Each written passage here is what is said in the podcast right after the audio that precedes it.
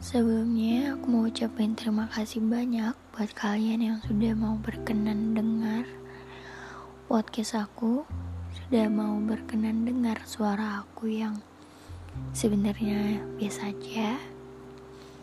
Jadi podcast ini sebenarnya nggak um, tahu kontennya tentang apa tapi ya semoga kalian suka dan seneng dengerinnya.